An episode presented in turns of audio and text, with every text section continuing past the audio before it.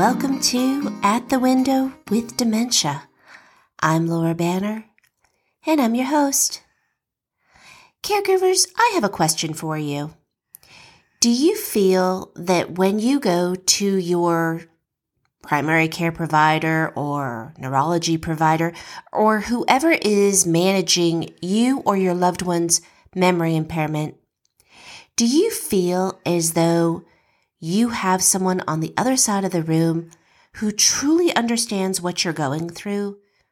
Someone who listens empathetically and if they don't completely understand what you're going through, because perhaps they're fortunate enough that they've never been a caregiver of someone with dementia, but at least that they're trying their very best to understand what you're going through. Here's why I ask. I spend a lot of time on dementia forums and online dementia support groups. And what I noticed is that there are a lot of questions that to me should be questions that the people posting should already know the answers to. So it leads me to think there's one of two possibilities. The first is that perhaps the person posting the question doesn't go to someone to help manage either their memory impairment or their loved one's dementia. And so in that situation, I completely understand and I'm glad that they have a place where they can post the question. But for people who are going to someone, some healthcare provider who is managing their loved one's dementia, I wonder why some of the questions, not all of them, but some of the questions, why the caregiver does not already have the answers to these questions. And I don't blame the caregiver. Please understand. I blame the medical professional. Because these are questions that, at least in my opinion, should be answered by the healthcare provider. These are basic questions that I'm talking about. So I have to wonder when you take your loved one to those visits, do you feel as though you have someone who truly understands, someone who's caring and compassionate and empathetic, someone who provides you with the information you need, not only to deal with the issues that you're facing today, but also gives you some sense of what might be ahead, allows you to anticipate what you might be looking at, so that if and when it should happen, you know, oh, they said this could happen. Or do you get caught off guard because no one is helping you to navigate through this journey? Again, when I'm reading these threads, I have to pause and think, someone's not doing what they need to be doing. And again, I'm going to put the onus on the medical provider. Because not only are we there to treat, I believe we're there to educate. We have the information that you need. And no, we cannot possibly anticipate every possible question and every need that might arise. But we certainly should be preparing you. There are some basics. And these are the questions I'm seeing on these forums that really concern me. Let me tell you a little story. There was a personal issue that I have been dealing with, and I finally decided that I was going to make an appointment and get it evaluated. And so I made the appointment and it was with a dermatologist. And I waited several weeks for the appointment to come. And when it was approaching, I was really actually quite happy because so many different things were going through my head. And I was glad that someone who understood that particular issue was going to be able to evaluate me. So when I got in there, I have to say I was terribly dis- disappointed. I felt that I was talked at, not talked with. There was a complete disconnection. I wasn't validated in my concern. I was talked down to. And I was really meant to feel as though my issue was trivial. And I didn't appreciate that. And so at some point during this very brief visit, my mind wandered and all I could think of was what a waste of time. What a waste of my money. What a waste of my insurance company's money. And why did I even bother coming? I was nothing more than the 1015 appointment on the schedule. And you know what? That was an awful feeling. Have you ever had that feeling? It's terrible. So I left, quite angry. I have to say that while I was there, there was a little bit of intimidation. When the provider walked out of the room and his nurse walked back in, she said, Do you have any questions?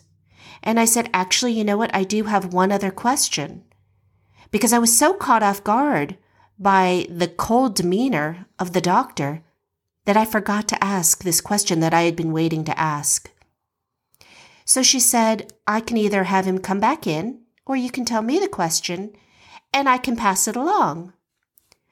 Well, normally, I would have tried to have been respectful of his time, and I just would have asked the nurse. But I was angry, and so I said, You know what? Please ask him to come back in.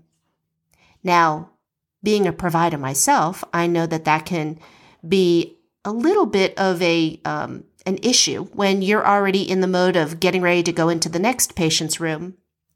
But at that moment, I was the patient and I didn't care. I didn't feel as though my issue was addressed to my satisfaction, so I asked him to come back in. I was appalled that he further insulted me and again dismissed my concern. My question was a good question. It was an educated, informed, what I thought reasonable question. But there was that dynamic that I'm sure some of you have felt in different appointments. Doesn't have to be a medical appointment. It could have been a legal appointment or fill in the blank, whatever kind you want to think about. He was the God. I was just the lowly patient. I was angry. Trust me when I say I will never go back there again. And if anyone ever asks me my opinion of that particular doctor, it will not be a favorable one. So again, I left disheartened, disappointed, frustrated, angry, but still questions unanswered, issue not validated. And I knew that there was something going on. So it took me a little bit of time before I decided, you know what? He is not the only one out there who has the answers. And I'm not going to assume that all dermatologists are the same because I know they're not. Neither are all neurologists or primary care providers. And for that matter, neither are all patients. So I went ahead and I made another appointment with another dermatologist. This time I had to wait six weeks to get in and see him. It was a new patient appointment, so as many of you know, those are not as easy to get as follow ups. So I sat in the waiting room, already paid my copay, and wondered is this going to be just another exercise in futility, a waste of my time? Or am I actually going to get my issue addressed to my satisfaction? Well, I'll tell you, I was reassured. My questions were answered. My concern was put to rest. And I felt as though, even though he may not have fully understood what I was saying, he cared. He was empathetic. He didn't just dismiss me.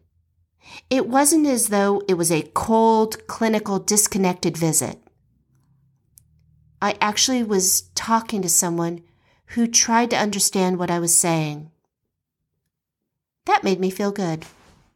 Now, again, I didn't get all my concern alleviated, but at least I felt that someone listened, and we all deserve that. So I wonder what happens when you take your loved one to their medical appointments. Too many times people hear things like, well, that's just normal, or that's not surprising. What did you expect? It's part of the diagnosis. That's not okay. That doesn't give you any any information to me if someone said that to me, especially if I was tired and really pushed to my limits, as most caregivers are. I think I would be very angry. You and your loved one deserve more. You deserve to get the information you need, to know that there is someone, should you find yourself in a situation where you have to pick up the phone because you need help, that you feel as though the person who's on the other end of the line cares. And even if they can't give you the exact answer you need, there's something about knowing that you're heard, that someone's truly listening, not going through the motions, that you're not that 1015 appointment, if you will. No one wants to feel that way. You deserve more. Be a consumer of healthcare. You can go many different places to get the same service, but it's how it's delivered that makes a difference. So if you feel that you go through the motions every year, every six months, or whatever interval your loved one's appointments are scheduled for, do yourself a favor.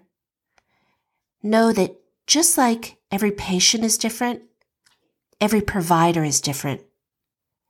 Go and find one that you connect with, that you feel really understands and cares.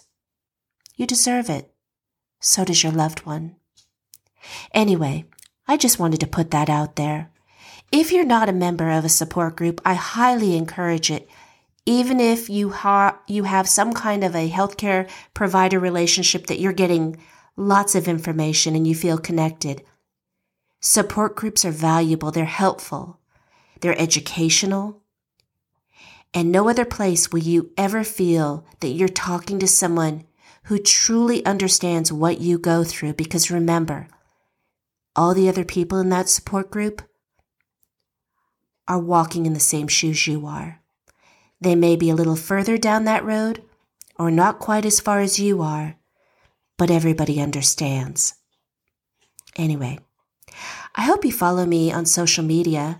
You can find me on Instagram, my handle at compassionate underscore education, my website, compassionateeducation.com.